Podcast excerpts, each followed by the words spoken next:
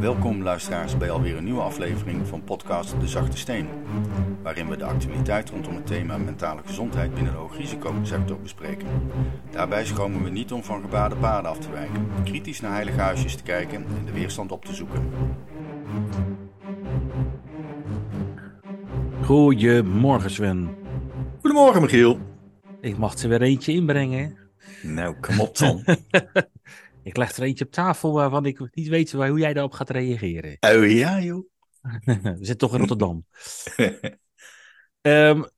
Ik ga een thema bespreken waarvan ik me afvraag of je ermee bekend bent en wat je ervan vindt. Dus ik gooi hem er gelijk maar even in. En ben jij bekend met hoogsensitiviteit? Ik heb ervan gehoord. Dat is niet mijn expertise. Nee. Ik denk, als je ervan had gehoord, was ik benieuwd of wat je ervan vond. En omdat je, denk ik, jouw inschatten misschien een beetje wegzet onder de noemer van zweefteverij. Nou, je hebt wel echt veel een hoge dunk van me, zeg. Ik heb in mijn kennissenkring een aantal mensen die zeggen dat ze hoogsensitief zijn. En ik weet niet precies wat ze daarmee bedoelen. Oké, nou, kun je dat misschien uitleggen? Ik schaar mezelf zeker onder de 15 tot 20% van de wereldbevolking die hoogsensitief is. Tot een aantal jaren geleden was ik er ook niet goed bewust van. Maar ik probeer het maar altijd heel simpel uit te leggen. En dat is dat je gevoelssprieten, je sensoren, zeg maar, op te pikken van hoe een ander erbij zit, of wat de dynamiek in een ruimte is, of wat de sfeer in de groep is, dat die gevoelsprieten gewoon wat steviger ontwikkeld zijn. En datgene wat je dan ook oppikt, dat je die ook wat beter voelt, zeg maar, dan de gemiddelde mens. Dat je die emoties die daaraan gekoppeld zijn, wat intenser ervaart. Dus je bent je meer bewust van je omgeving, dat pik je sneller op en je voelt het wat intenser. Dat is even hoe ik het maar in mijn coachpraktijk ook simpel probeer uit te leggen. En dan doe ik het veel te plat slaan, maar dit is wel, denk ik, begrijpelijk. En hier heeft een Amerikaanse psychologe, Helene Aron, die heeft hier... dat is een hele bekende naam, zeg maar, op dit thema. Die heeft hier onderzoek naar gedaan. En die heeft dus heel veel mensen heeft ze onderzocht. En uiteindelijk komt zij op een percentage van zo'n 15% tot 20% van de wereldbevolking. Die dus hoogsensitief is. En daar is nog heel veel onbewustzijn op. En je ziet gelukkig een aantal mensen in Nederland die zich daar heel erg hard van maken om daar meer bekendheid op te krijgen. Esther Bergsma is bijvoorbeeld zo'n bekend persoon. En daar heb ik ook wel blogs voor geschreven. Omdat ik me zo herken in de omschrijving van hoogsensitiviteit. En het was voor mij echt een soort van opluchting toen ik zag van dit zijn de kenmerken van een hoogsensitief persoon. Want ik kon soms bepaalde dingetjes van mezelf niet zo goed begrijpen. Hè? Waarom ik vaak toch wat overprikkelde was. Of waarom ik nou zo veel baat heb bij eventjes 5 minuten een powernap bijvoorbeeld. Of waarom ik nou degene ben die vaak een emotie van een ander zo goed oppik. Dus ik ervaarde veel herkenning in die kenmerken. En dat gaf mij gewoon wat meer houvast van, maar wacht even. Dan moet ik het een beetje meer in die hoek zoeken. En ik heb er ook wel eens over nagedacht van, maar hoe bestaat het dan dat ik als hoogsensitieve persoon gefunctioneerd heb in een omgeving waar enorm veel prikkels waren. En dat heb ik ook in het boek Ik Ver Trouw heb ik dat proberen uit te schrijven. Maar ik denk dat hoogsensitiviteit dat een onderwerp is die belangrijk is op tweeërlei gebied. Namelijk op het gebied waar wij veel over spreken, namelijk mentale gezondheid. Maar ik wil hem ook graag zometeen de koppeling maken naar waar we het in het vorige onderwerp over hadden. Namelijk eigenlijk de nieuwe marinier of de nieuwe militair, de nieuwe hoogrisicoprofessional. Eerst maar eens even mentale gezondheid. Want wat mij opvalt in mijn eigen coachpraktijk is dat een hoog percentage van degene die ik mag helpen, dat die hoogsensitief is. En dat blijft altijd een beetje natte vingerwerk. Maar wat ik vaak doe, als ik het gevoel heb van... hier eigenlijk is iemand onbewust hoogsensitief... dan laat ik gewoon een simpel vragenlijstje invullen. Dan kan je op verschillende websites kan je gewoon zo'n vragenlijstje vinden. En dan krijg je een beetje een richting van... je zit inderdaad in het hoogsensitieve segment, zeg maar. En dan blijkt dat... ondanks dat zo'n 15% tot 20% van de wereldbevolking hoogsensitief is... dat degene die bij mij komen... daar zitten die percentages veel meer op 50%, 60%. En ik heb wel eens een team handhavers mogen coachen. Dus de BOA op straten. En in dat team heb ik ze allemaal die vragenlijst laten invullen. Kwamen op zo'n 70% tot 80% uit mijn hoofd. Jo. Echt hele hoge percentages. En ik kan me heel goed voorstellen dat als je wat sensitiever bent... en je bent dus sensitief voor je omgeving... en je bent je nog niet helemaal bewust van jezelf... dat je die sensitiviteit gebruikt om jezelf aan te passen... aan dat wat in die omgeving van jou gevraagd wordt. En juist in die aanpassing lopen natuurlijk heel veel mensen vast. Dat is ook waarom ik mezelf in mijn leven ergens ben vastgelopen... omdat ik gewoon erachter kwam, ik heb me zo vaak aangepast... aan wat anderen van mij verwachten, of wat de dynamiek in de groep was, weet je wel, of wat gebruikelijk was in het gezin of op school. En ik heb mijn gevoelsantennes, die dus goed ontwikkeld zijn, die heb ik altijd gebruikt om mezelf aan te passen. En dat is denk ik wat iemand die hoogsensitief is, dus heel vaak doet. Ik pas me aan. En als je dat natuurlijk maar al te lang volhoudt, dan gaat ze dat een keer opbreken. Dus ik denk, en dus laten we op het mentaal gezondheidsgebied denk ik dat het heel verstandig is. Als je van jezelf weet van, zit ik nou een beetje in die hoogsensitieve kant, ja of nee? En hoe moet ik daarmee omgaan? Dat is 1. En 2 is, we hadden het dus over die nieuwe professional. En we hadden het over de scalable warrior, de marinier die een andere taakstelling krijgt. En die veel meer... met een kleiner team achter vijandelijke linies moeilijke opdrachten moet uitvoeren. Waardoor ze veel meer op zichzelf zijn aangewezen.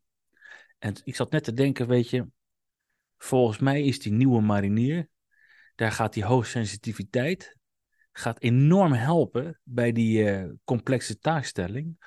Omdat iemand die wat sensitiever is, die pikt dus veel beter op wat er in een groep leeft, wat er bij een individu leeft, maar misschien ook wel wat er in de omgeving leeft.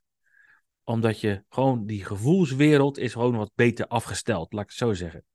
En volgens mij kan je juist die hoogsensitiviteit, die hoef je niet meer te zien als een soort van zwakte of een jemige die snel overprikkelt of die valt snel uit of zo, of die wordt sneller moe. Nee, je kan die hoogsensitiviteit denk ik juist gebruiken als een enorme kracht voor die complexe taakstelling waar je juist voor staat. Interessant. Ja. Ik heb een paar vragen. Ja. Is het dan zo dat er een verband ligt tussen hoogsensitief zijn en zaken snel op jezelf betrekken? Als je onvoldoende bewust bent van jouw hoogsensitiviteit, dan zit die verwarring er denk ik heel snel in, ja. Ja. En dan mijn volgende vraag, en dit is een prikkelende stelling. Vind jij dan dat hoogsensitieve mensen wel geschikt zijn voor hoogrisicoberoepen wanneer ze de neiging hebben om zaken sneller op zichzelf te betrekken? Hij is prikkelend, het is niet mijn mening, maar ik ben eens benieuwd hoe dat je erop reageert. Hoe ik erop reageer is dat het gaat over dat je bewust bent van jouw sensitiviteit. Ik denk als je bewust bent van dat jij een goed afgestelde gevoelswereld hebt en hoe dat bij jezelf werkt, dat het een enorme waardevolle en krachtige tool is in het leven überhaupt, maar zeker in die hoogrisicowereld. Kijk, ik zet deze tool, dit gedrags, hoe noem je dat, dit kenmerk, persoonskenmerk van mij. Daar was ik altijd heel erg onbewust van. En het heeft me ook veel in de problemen gebracht. Voor mezelf, want ik heb mezelf gewoon niet makkelijk gemaakt. Maar nu zet ik het in als coach. En is het gewoon een power tool. Want de ander kan ik heel goed lezen. En ik kan heel goed voelen waar iemand zit. En ik kan, zeg maar, ik ben in staat om die gevoelsprieten heel erg in te zetten om iemand goed te kunnen spiegelen en iemand goed te kunnen helpen. En om mee te voelen met iemand. Nou, dat is in de coaching komt dat juist heel erg tot zijn recht.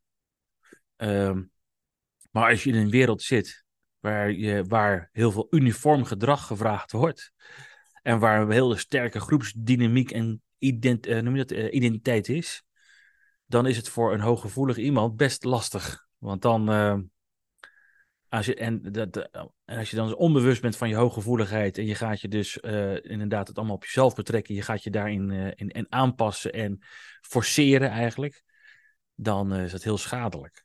Dus mijn antwoord is eigenlijk, volgens mij zit het hem in, ben je er bewust van ja of te nee? Maar nou ben je bewust van het feit dat je hoogsensitief bent. Ja. Maar dat betekent dan eigenlijk wat mensen die hoogsensitief zijn, voor mijn begrip, hè, daar komen prikkels binnen, indrukken, ervaringen en die worden intenser ervaren over het algemeen dan bij mensen die niet hoogsensitief zijn. Heb ik het bereid recht eind zo? Ja. Maar stel je nou eens voor dat je een traumatische ervaring meemaakt, dan komt die heftiger binnen. Mag ik dat zo zeggen? Ja, je maakt een heftige ervaring komt misschien bij een hoogsensitief persoon nog heftiger binnen. En hij wordt traumatisch als je niet gaat doen wat jij nodig hebt om zo'n heftige gebeurtenis te verwerken. Dus ik denk een hoogsensitief persoon is er bij uitstek bij gebaat om zijn gevoel te uiten, emoties te uiten, zich uit te spreken, rust te pakken, dat. Dat geloof ik. Ik geloof dat die indrukken inderdaad wat dieper binnenkomen en de kans dat het een traumatische ervaring wordt is wat groter. Kijk, er is geen onderzoek naar gedaan, maar ik durf wel de stelling te droppen dat het percentage professionals met PTSS, dat het percentage van diegene die daar ook hoogsensitief van is, die is hoger dan 15% tot 20%. Snap je? Dus ik denk dat degene die onbewust is van die hoge sensitiviteit, dat die een grotere kans maakt om mentale problemen op te lopen. Er is nog nooit onderzoek naar gedaan. Ik heb daar ook meerdere mensen op bevraagd, hè, die met hoge sensitiviteit bezig zijn. Maar ik durf dat echt wel aan, die stelling. Dat is totaal logisch, namelijk. Dus ik zou dat ook heel erg toejuichen als er onderzoek naar gedaan wordt. Niet om hoogsensitieve mensen te mijden, helemaal niet. Ik denk juist om er bewustzijn op te krijgen en die hoogsensitiviteit te gebruiken als power tool, als een kracht. Ja, en is daar nou een eenduidige definitie van? Van aan welke criteria moet je nou voldoen om hoogsensitief te zijn? Of ja, daar is echt wetenschappelijk onderzoek naar gedaan. En ook veel ook. En het verbaast me ook nog wel eens dat er eigenlijk zo weinig bekend op is. Hè, vooral in de hoogrisicowereld. Maar er zijn hele nuttige gedrags, hoe noem je dat, profielen, kenmerken, lijstjes, onderzoeken, vragenlijsten die je hier inzage in kunnen geven. Ja. Okay. En dan, maar als je dat nou gaat terugredeneren naar het aannamebeleid bij hoogrisicoberoepen, hè? Vind jij dan dat je in de selectie daar rekening mee moet houden? Ja. Als jij zelf... Sorry dat ik je ontbreek, hoor, maar even mijn zin afmaak. Als jij daarbij zelf aangeeft dat impactvolle ervaringen harder of steviger binnenkomen bij hogere sensitieve mensen. Ja, en dat is de ene kant van de medaille. En de andere kant van de medaille is dat ook die gevoelswereld steviger afgesteld is. Dus ik kan me voorstellen, als je een patrouille loopt, dan kan je heel veel baat hebben bij dat die sensoren zo openstaan. Hè? Als je onderhandelaar bent, is het heel nuttig, denk ik, dat je iemand bent die heel goed verbinding met degene aan de andere kant van de telefoon maakt. Maar als je bijvoorbeeld bij de zedenpolitie werkt, lijkt me het niet zo verstandig als je hooggevoelig bent. Of als je misschien... ja, dat vind ik een lastige. Maar voor mij zou het een horror zijn om op een ambulance te moeten werken. Want dat heb ik ook wel vaker gezegd. Dat zou voor mij heel erg... dat zou te impactvol zijn. Dus de vraag is of je een hooggevoelig iemand op een ambulance moet zetten. Dus het is denk ik profielsafhankelijk van... Waar is die hoogsensitiviteit eerder een last en waar is het een kans? Als je dat dan zo neerzet, Michiel, en jij bent ervaringsdeskundige en nogmaals, het is mijn expertise niet, ik weet daar gewoon te weinig vanaf. Maar afgaand op de info die jij me geeft, hè, dan krijg ik de indruk dat je daar in die selectie juist extra aandacht aan moet gaan besteden. Dat je waar de zwakte, waar zit de kracht en hoe ga je dat op de juiste manier inzetten? Ja. Dus niet, en want ik heb, wat de reden waarom ik waarschijnlijk een beetje nu geprikkeld reageer, is omdat ik heel vaak dan de reactie krijg als ik het hierover heb van ja, maar dan moet je ze ook weren, weet je wel? Dan moet je die gevoelige mensen moet je dus niet hebben. En daar ben ik het niet mee eens. Nee. Je brengt het heel genuanceerd. En ja. Ik heb er echt wel beeld en geluid bij. Ja. Dat je binnen, als we het binnen de sector hoog risicoberoepen houden, dat er functies zijn of taken die je kunt doen waarbij het een pre is als je hoogsensitief bent. Ja. En dat het tegelijkertijd een valkuil is dat als je andere taken of functies gaat beoefenen, dat je daar gevoeliger voor zou kunnen zijn of gevoeliger op zou kunnen reageren dan iemand die niet hoogsensitief is. Ja. En dat is dan wel fijn dat je weet dat je hoogsensitief bent. Ja. En jij zegt dat daar een simpele vragenlijsten waarschijnlijk gevalideerd zijn, omdat er ligt wetenschappelijk onderzoek onder, die je in zou kunnen zetten in een selectiemoment, zeg maar. Ja. Om te kijken of dat je überhaupt hoogsensitief bent. Zeker omdat we die mentale gezondheid zo belangrijk vinden. En dan weten we dat voor bepaalde functies het misschien niet zo handig is. Nou, dat zeg ik misschien te sterk. Maar dat je daar rekening mee kunt houden. Dat je wat krachtiger kunt reageren op heftige gebeurtenissen dan iemand die niet hoogsensitief is. Laat ik het dan in die algemene termen houden. Dan is dat fijn dat je dat aan de voorkant weet. Dan kun je ook een advies geven. Ja, zeker. En kijk, als je sowieso er onbewust van bent, dan kan het heel schadelijk zijn. Want dan, hoe dat bij mij werkte is... kijk, ik voelde niet altijd de ruimte om juist mijn gevoelswereld uit te spreken. En daarop te bouwen. En omdat ik vaak misschien dingen anders voelde dan anderen. En dus degene die, maar de hoogsensitieven, als die een beetje uit balans zijn, dan gaan ze juist dat uitspreken en het gevoel het leidend laten zijn, dat gaat overschaduwd worden door, nou ja, het doen zoals het hoort, ik zeg er maar niks van, weet je, dat je er een beetje onzeker over wordt. Dus als je bewust wordt van je hooggevoeligheid en je gaat daar op vertrouwen en je gaat daar zeker van zijn en je durft je juist uit te spreken en je durft juist ook misschien wel tegen de weerstand in te gaan of tegen dat wat de rest van de groep erbij voelt.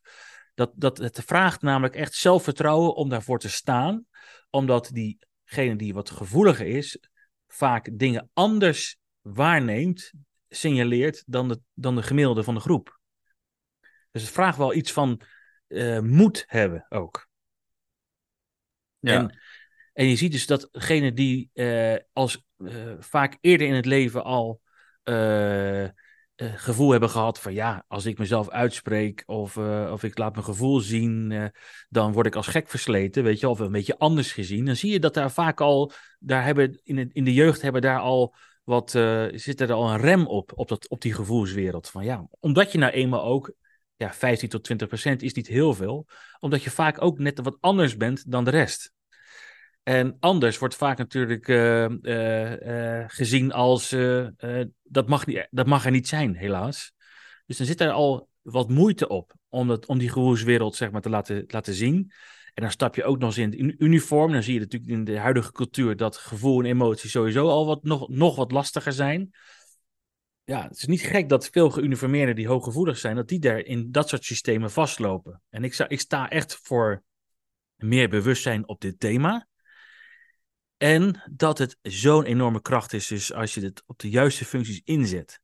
En vooral bij de speciale operaties, waar ik er zelf onderdeel van heb mogen zijn, denk ik dat het ook echt een power tool is. Dat je operators hebt die ook gaan leren die power tool van het gevoel in te zetten voor de taakstelling waar ze voor staan. Maar kun je dat eens concreet maken? Kijk, ik vond het best wel... dat werken als bij de bijzondere bijstandseenheid, dat was best wel intens. Onder grote tijdsdruk, met levens die op het spel staan, groot geweld, zware middelen, veel mensen. En ik heb me echt afgevraagd van hoe heb ik dat dan gefixt? Want ik ben ook zelf in schiethuizen geweest waar je 360 graden kon schieten met explosieven, met afzeilen door ramen heen. Nou, you name it. Ik ben echt blootgesteld aan grote prikkels. Mm-hmm. En dan zou je zeggen, iemand die hooggevoelig is, die gaat helemaal kapot daar. Mm-hmm. Maar ik heb, dus omdat je aan zoveel prikkels wordt blootgesteld, nou, dan heb je een system overload. Maar als ik erop terugkijk, en het is natuurlijk een beetje raar om van mezelf te zeggen, maar ik heb mezelf dan maar even een referentiekader. Ik heb het idee dat ik juist in dat soort omgevingen heel goed kon opereren. Omdat ik... Oh, dat is lastig. Ook een zekere hyperfocus had. Dus al die prikkels komen van binnen, maar er was ook een soort van focus om in zo'n hele bizarre omgeving heel gericht te zijn in... Oké, wat hoort bij mijn taak, wat niet? Wat is ruis en waar moet ik op focussen? Dus... ik kon juist heel scherp in een omgeving mijn werk doen. Dus ik kon onderscheid maken tussen wat hoort erbij en wat hoort er niet bij. Maar dat vergt wel heel veel energie. En wat ik dus wel merkte, is dat als ik dan daaraan blootgesteld was en het was voorbij, dan was ik wel gaar, was ik wel moe. En moest ik daar wel even van herstellen. En in die positie zat ik ook wat makkelijker, omdat ik leidinggevende was. Dus ik was al... je kan je dan vaak even snel wat terugtrekken. Je hebt ook vaak je eigen slaapruimte of zo, weet je wel. Dat was voor mij heel prettig. Dus ik kon ook even... Ik had ook de ruimte om te doen wat ik nodig had als ik blootgesteld was geweest aan zo'n dynamiek. Dus ik denk dat gekoppeld aan hoge sensitiviteit zit denk ik ook een soort van hyperfocus. Zo heb ik dat zelf ervaren. En dat ervaar ik bijvoorbeeld ook als ik een stuk moet schrijven. Dan kan ik als ik in die hyperfocus ga, dan ga ik ook een soort van weg van alle ruis om me heen. Is dat dan iets specifiek kenmerkend voor jou? Of is dat een kenmerk voor hoogsensitieve mensen? Ik denk dat het ik heb er best wel veel over gelezen. Ik denk dat het een kenmerk is van hoogsensitieve mensen. Mm-hmm. Maar de schade gaat oplopen als je natuurlijk daarna niet voldoende weer tot jezelf kan komen. En... Dus je kan maar het beperkt natuurlijk, want een hyperfocus kost wel heel veel energie. Ja, dat kan ik me voorstellen. En dan is 7 dagen achter vijandelijke linies is nog wat te doen, maar dan moet je daarna echt wel ook weer hersteltijd hebben. En heb je dan, denk je, meer hersteltijd nodig dan iemand die niet hoogsensitief is? Ja, dat vind ik wel lastig. Een logisch antwoord zou zijn ja. Maar dat is echt puur... dat is niet gebaseerd op enige ervaring. Dat weet ik even niet. En of is het vind jij als ervaringsdeskundige dat je op een andere manier herstelt? Dat is een goeie. Ja, jij ging die vraag stellen en toen had ik het antwoord al. Dat is denk ik het verhaal. Dus op mijn manier. En op mijn manier betekent even op mezelf zijn. Even terugtrekken. Even de stilte opzoeken. Even, in mijn geval, even slapen. Weet je wel, al is het maar 5 of 10 minuten. Dat doet mij ontzettend veel goed. Dus als je dan in een soort van collectiviteitsgedachte gaat, dat is voor een HSP'er, een hoogsensitief iemand, is dat lastig. Dus je moet vooral gaan doen wat die persoon nodig heeft. En ook de ruimte daarvoor hebben. Ja, nou, dat geldt denk ik voor iedereen, hoogsensitief of niet. Ja. Er is geen standaard herstelprogramma wat voor iedereen het beste aanslaat. Nee. Er zitten wel elementen in die heel goed voor iedereen zijn, maar ik denk dat dat altijd maatwerk is. En als je nu de koppeling maakt, Michiel, naar de nieuwe taakstelling van het korps, waar je in het begin over sprak. Hoe zie je dat dan met hoogsensitiviteit? Ja, dat is gewoon, ik denk dat het echt fantastisch is als je mariniers hebt die dus bewust zijn van hun gevoelswereld, ook van hun intuïtie, van wat ze signaleren om zich heen, wat ze signaleren bij zichzelf en in de groep. Omdat een team mariniers in een nieuwe context, die moet veel meer op zichzelf kunnen bouwen. En die moeten dus die moeten totale openheid naar elkaar hebben. Dus als er problemen zijn, moeten die ook gedeeld worden. Als er bepaalde emoties zijn, moeten die ook gedeeld worden. Als er iets gevoeld wordt van, hé, dit klopt niet helemaal, moet dat gedeeld worden, weet je wel?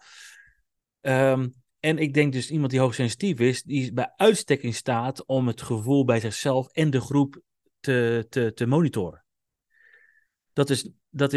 Dat herken ik bij mezelf, maar herken ik ook bij de vele mensen die ik hier in mijn praktijk heb gehad. Dat nou juist zo'n enorme kracht is. Duidelijk, maar is het dan zo dat als je hoogsensitief bent, dat je in zo'n pressure cooker omgeving, hè, van de nieuwe taakstelling, kleine groep operaties achter de linies, dat dan ook niet een grotere kans heeft op een soort van system overload, zeg maar.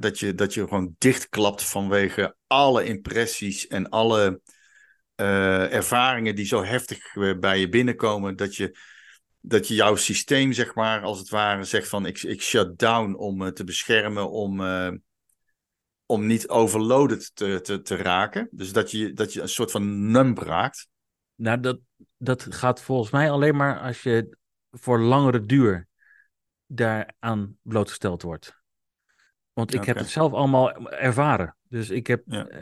maar ook operaties die gewoon week of langer duurden. Daar functioneerde ik goed in. Maar daarna was ik altijd gewoon even was het batterijtje leeg. Nou ja, dat lijkt me dan niet exclusief voor hoogsensitieve mensen. Nee, want wat jullie gedaan hebben is natuurlijk op het scherpst van de snede. Dat heeft impact op iedereen. Dus ik denk dat zeg maar, jouw gevoel erbij, dat ik snap wat je zegt, maar ik herken het niet in mijn praktijk of bij anderen. Nee, het wordt alleen maar een probleem als je er onbewust van bent. En dat je continu dat gevoel dempt, niet uitspreekt of negeert, weet je wel, dan wordt het een probleem. En als je er gewoon de ruimte biedt, dan is het juist alleen maar, denk bijna aansluitend positief. Oké, ja, interessant. En daarom is ook zo'n cultuursverandering van meer authenticiteit en ruimte voor je eigen zijn, is voor iemand die hooggevoelig is juist een verademing. Want ik denk dat er dus veel onbewust hoogsensitieve mensen zijn die zich maar geforceerd in zo'n keurslijf drukken, die dus echt niet goed voor ze is en waardoor ook die power tool niet tot zijn recht komt. Ja. Dus veel meer bewustzijn krijgen op dit gedragskenmerk van 15% tot 20% van de professionals is denk ik heel erg belangrijk. En ik heb eens op een rijtje gezet. Hè. Dat betekent, hè, dus als zo'n 15% tot 20% van de hoogrisicoprofessionals hoogsensitief is, hè, als dat gewoon geldt ook in deze sectoren, dan betreft dat zo'n bijna 14.000 militairen, 13.000 politiemensen, 6.000 brandweermensen en 1.300 ambulanceverpleegkundigen. Dat zijn aantallen. Dat zijn aantallen. Ja. En dat is ook nu de groep, zeg maar, die onder druk staat en die eerder, denk ik, in de mentale problemen komt, als hier geen bewustzijn op is. En het is ook de groep die juist een tool in zich heeft die je ten goede voor je taakstelling kan gebruiken als je dat goed inzet. En wat maakt nu het werken binnen een hoog risicoberoep zo aantrekkelijk voor mensen die hoogsensitief zijn? Dat is een goede vraag. Nou ja, eens even kijken. Waarom is dat aantrekkelijk? Ik denk dat dat niet zo heel veel verschilt met anderen eigenlijk. Maar ik kan me wel voorstellen dat de wereld van een hoogrisicoberoep is wat... Er is veel spanning, avontuur. Je gaat met veel mensen om. Je mag wat voor de anderen betekenen. Je mag je inzetten voor de maatschappij. Ik denk dat dat wel allemaal kanten zijn die voor iemand die hoogsensitief is nog extra aantrekkelijker zijn. En in welke opzicht is dat dan? Omdat dat dan wordt het misschien een beetje zweverig, maar ik kan me voorstellen dat het een soort verrijking is voor het gevoelswereld. Maar dat het heel erg resoneert op die gevoelswereld die toch al zo sterk ontwikkeld is. Oké. Ja. En als je nu in een opleiding heb je dus een mix van mensen waarvan je statistisch gezien 15% hoogsensitief binnen hebt. Ja. Moet je daar dan, vind jij, rekening mee houden in een opleiding? In een eerste vormingsfase, zeg maar? Nee, ik denk dat je vooral... Het gaat erom dat je ruimte biedt voor iedereen. En dat betekent dat die hoogsensitieve personen ook de ruimte krijgen. En dus dat ze niet afgestraft worden als ze zich uitspreken. Of dat je niet in twijfel trekt, maar dat je eens naar luistert. Weet je, dat je de ruimte geeft, dat je het gewoon dat het mag zijn. En dan zal je zien dat diegene die wat hoogsensitiever is, dat die dingen oppikt die anderen niet oppikken. Of dat er een paar hoogsensitieven zijn die dingen oppikken en gebruikt het dan ten goede voor de groep. Zoals je dat ook voor de niet hoogsensitieven kan doen. Hè? Die hebben weer andere skills. Het gaat erom dat ieders vaardigheden de ruimte krijgen. Ieders vaardigheden. En als je die vaardigheden van de hoogsensitieve mensen de ruimte geeft, dat betekent het van, hé, wacht eens even, maar deze mensen, die pikken dingen op die de rest niet oppikt. Dat is krachtig.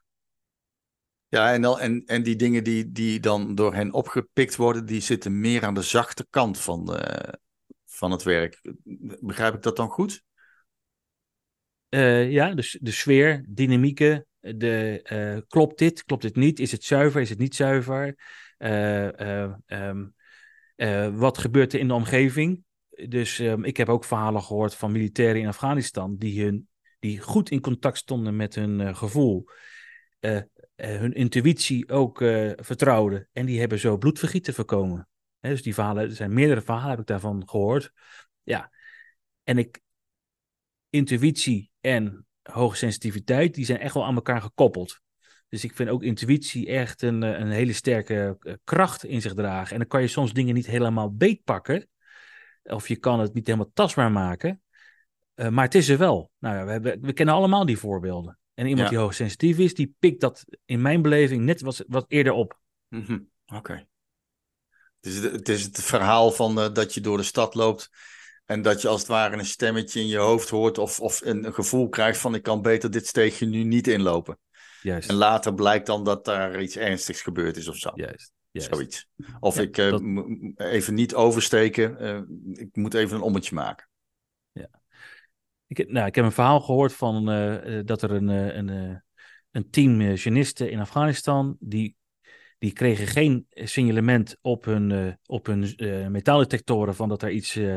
zou liggen, maar toch gaf een van het team aan, het voelt niet goed. Heb ik permissie om verder te zoeken? Dat kreeg hij en toen had hij een ID uitgehaald die anders gewoon was afgegaan. Nou, en zo heb ik nog wel meer voorbeelden, maar ik wil niemand zeg maar hiermee bloot bekendmaken. En ja, hoe krachtig is dat? Dus zet dat ook in. Ja, en dan, maar wat je daar dan eigenlijk mee zegt... Michiel, is dat je ook dat jij vindt dat je ook wat meer naar je innerlijke stemmetje, naar je intuïtie mag luisteren. Dat en daarna handelen. Dat geldt voor iedereen. Ja. En dat geldt bij die hoogsensitieve personen in het bijzonder, want die hebben dat iets beter ontwikkeld vaak. Dus dat. En Ja, weet je, ik had het niet heel erg voorbereid, maar ik denk, nou, ik moet hier toch iets op zeggen. Ook in relatie tot de nieuwe taakstelling van het korps. Volgens mij is dat juist een enorme aanwinst als je hier wat meer bewustzijn op hebt. En ik vind het leuk om dit eens een keer op tafel gelegd te hebben. En ik zal er eens wat meer over nadenken, ook voor hoe kunnen we dit nog meer uitbouwen. Ja, want ik vind echt wel dat hier meer bekendheid op moet komen. Ik vind het een interessant onderwerp, want mijn rest nou ook de vraag die ik je graag wil stellen, is dan hoogsensitiviteit iets wat je kunt ontwikkelen? Nou, wat ik ervan geleerd heb, is dat je ermee geboren wordt. En dat het dus echt een gedragskenmerk is, hoe noem je dat? Dus iets waarmee je op aarde wordt gezet. Oké, het is niet iets, ik ben niet hoogsensitief. Nee, je kan geen cursus hoogsensitiviteit doen en dan dat ontwikkelen in jezelf. Nee. Er zijn geen programma's die dat stimuleren. Nee. Oké. Nou, dus je hebt het of je hebt het niet. Dat is het verhaal. Ja. Nee, maar ik vroeg me af, misschien is dat gewoon ook wel te ontwikkelen, omdat je dan met zelfbewustzijn en dergelijke veel meer bezig gaat en meer in het hier en nu gaat zitten en met dat soort tools. Dat je daarmee je intuïtie versterkt of je gevoelsleven verrijkt. Je kan het wel, zeg maar, beter. Hoe leer je beter naar je gevoel te luisteren? Dat is natuurlijk sowieso iets wat iedereen kan doen. Maar het is niet zo van dat je dan ook hoogsensitief of zo wordt. Dat is echt iets anders. Ja. Nou, heel interessant. Leuk.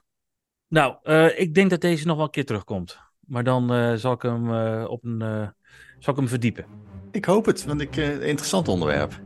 Alright, nou, wordt vervolgd. Dankjewel, Sven. Jij ook, dankjewel. Hoi.